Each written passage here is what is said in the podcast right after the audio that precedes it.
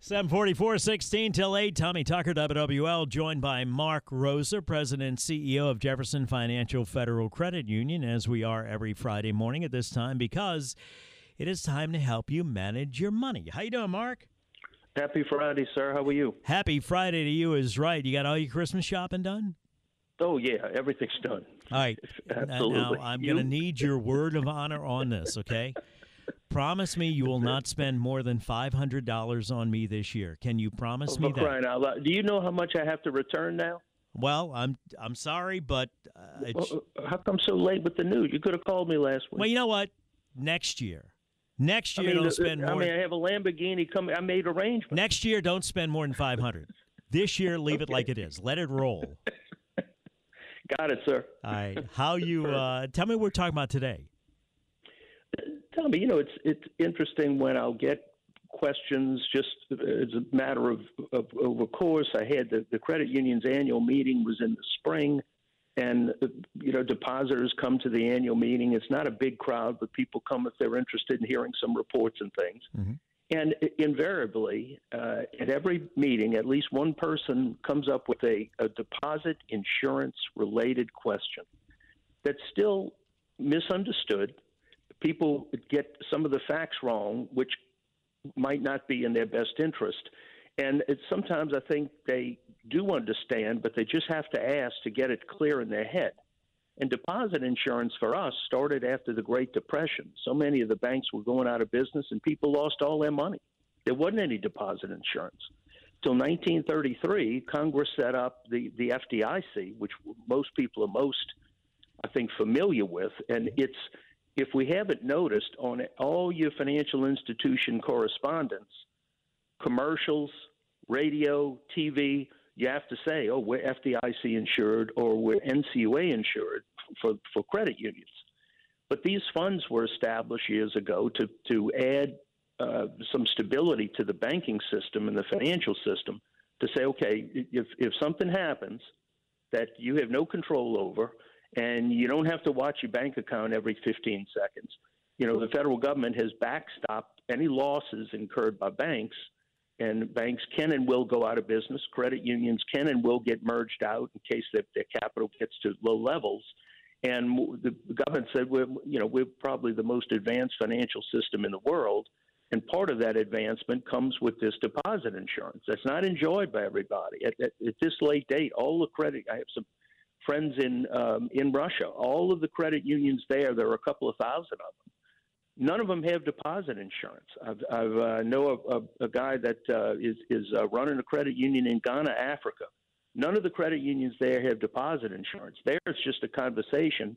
They wish they had what we had, and look how long ours has been going on. It's 90 years since we've had this deposit insurance. The other part that, and, and so, well, let me say this: it, it started after the Great Depression at forty thousand dollars per bank deposit. That was big money. That lasted for a number of years until Congress increased it to $100,000, probably the amount that sticks in most people's minds, because I think that has been around, that limit was around for the longest period of time. And here comes a credit crisis in 08 09. So some of the fixes that were installed, the TARP fund, the, things that the government felt that it had to do to, to ensure some stability after the Great Recession in 08 and 09, was to increase the deposit insurance amount to 250,000. That's what we're enjoying today. So in the simplest case, you have a savings account at XYZ bank or credit union. Something happens to the institution and they're being merged out or they're closing or they're they're being sold to another entity. Your deposit up to $250,000 in your savings account is insured in in the most recent case locally, when FNBC, uh, something happened there, and you you had you know FDIC came in, it went through all the accounts, they mailed out checks because I know in, at Jefferson Financial we were getting a lot of those checks in. They just mailed out the deposit totals to all of the all of the depositors, insured the amounts.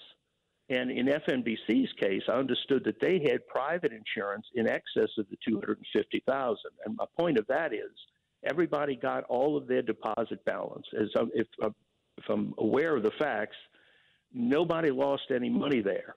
But during the credit crisis, people lost money. There were cases in California. I know one in particular. A lady sells her house within that process, within 0809. She gets a check for about $315,000, goes to deposit it into a bank that she didn't realize was on on shaky ground. The bank gets closed, and she lost money. Mm. She got a check for two hundred and fifty thousand instead of the three fifteen. So, like any other insurance, they have limits. And again, reiterating the 250 is in existence now. And the, FDIC could say, or the NCUA, the, the National Credit Union Administration, could say, well, you had money in excess of the 250. We will send you a check for 250. That extra amount is lost, permanently lost. What is, I think, added a lot of confusion is when I think the government kind of plays around with, with some of the institutions that have gone under.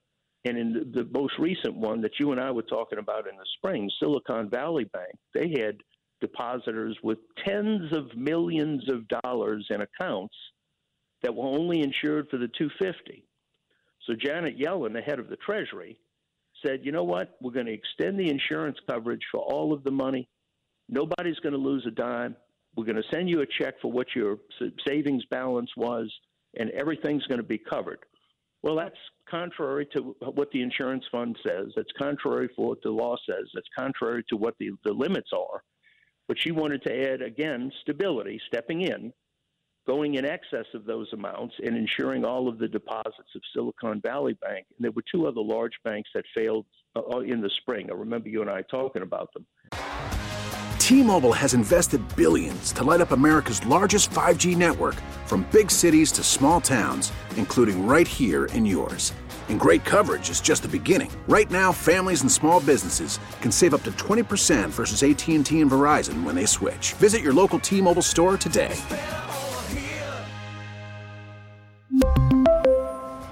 Plan savings with 3 lines of T-Mobile Essentials versus comparable available plans. Plan features and taxes and fees may vary. But it's you know that's at the whim of the government. Technically, they don't have to to mail out checks for an excess of the 250. So it you know that that's where I think a lot of the confusion comes in because people hear about things like that, and it just if and when they ask me, it's like, well, I have to tell you what the facts are. Credit union accounts, like bank accounts, are insured up to the 250,000. In case anything would happen at any point in time, you'll you'll get and you'll get the check for 250 uh, or up to 250. You know, if you have 200 in there, you're not going to get a check for 250. You're going to get a check for your 200. But uh, we have, you know, at, at Jefferson Financial, I see people with a million dollars in their checking account, and it. I just think, okay, well, that's, I guess, a, a implicit uh, pat on our backs for somebody to feel comfortable enough to have those types of balances in an overnight type of account like that and maybe it's you know I'm putting some money in and I'm writing a check against it to make another purchase, and the money's only going to be there for a, a short period of time. But I do know accounts that have just routinely had over the 250. So the lady I'm remembering, I could see her face back in April when we had our annual meeting. She said, "I got three hundred fourteen thousand dollars. You need you need okay. You you you have a spouse? No.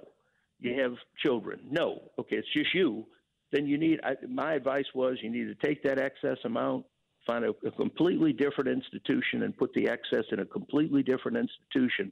So all of the three hundred fourteen thousand is insured. The other part that people get confused over is, oh, I've got 315 in the account using that same example. I'm going to open up another savings account within the same institution and transfer the excess. That's not going to make it the, the NCUA in the case of credit unions, the FDIC in the case of banks are going to aggregate all of your deposits in that institution to form a total.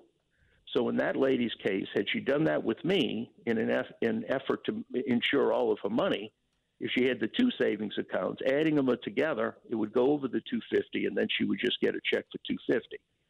Tommy, I guess I'm saying that it, it we, are way we're way too advanced now for somebody to lose money on a savings account, and to have a, an account with another institution. You know, that's great if you have loyalty to one. And I'm speaking against myself when I'm encouraging people to find someplace else for some of their money. Mm-hmm. But I just can't, in my mind, I can't. It, it's like crazy to put the money at risk unnecessarily because the solution is too simple. Very valuable information as always. And I know there's more. Maybe we'll pick it up next week here, Mark. Never enough time. Thank you, sir. Have a good weekend. We'll talk to you Monday when we take a look at the week ahead on Wall Street. Thank you, Tommy. You bet. Mark Rosa helping you manage your money, President, CEO of Jefferson Financial Federal Credit Union. A lot of stuff that goes on, and we think somebody's watching, and maybe not necessarily the case. So you do need to be informed, and that's what Mark's helping you with. 754, 6 till 8. Traffic now, WWL.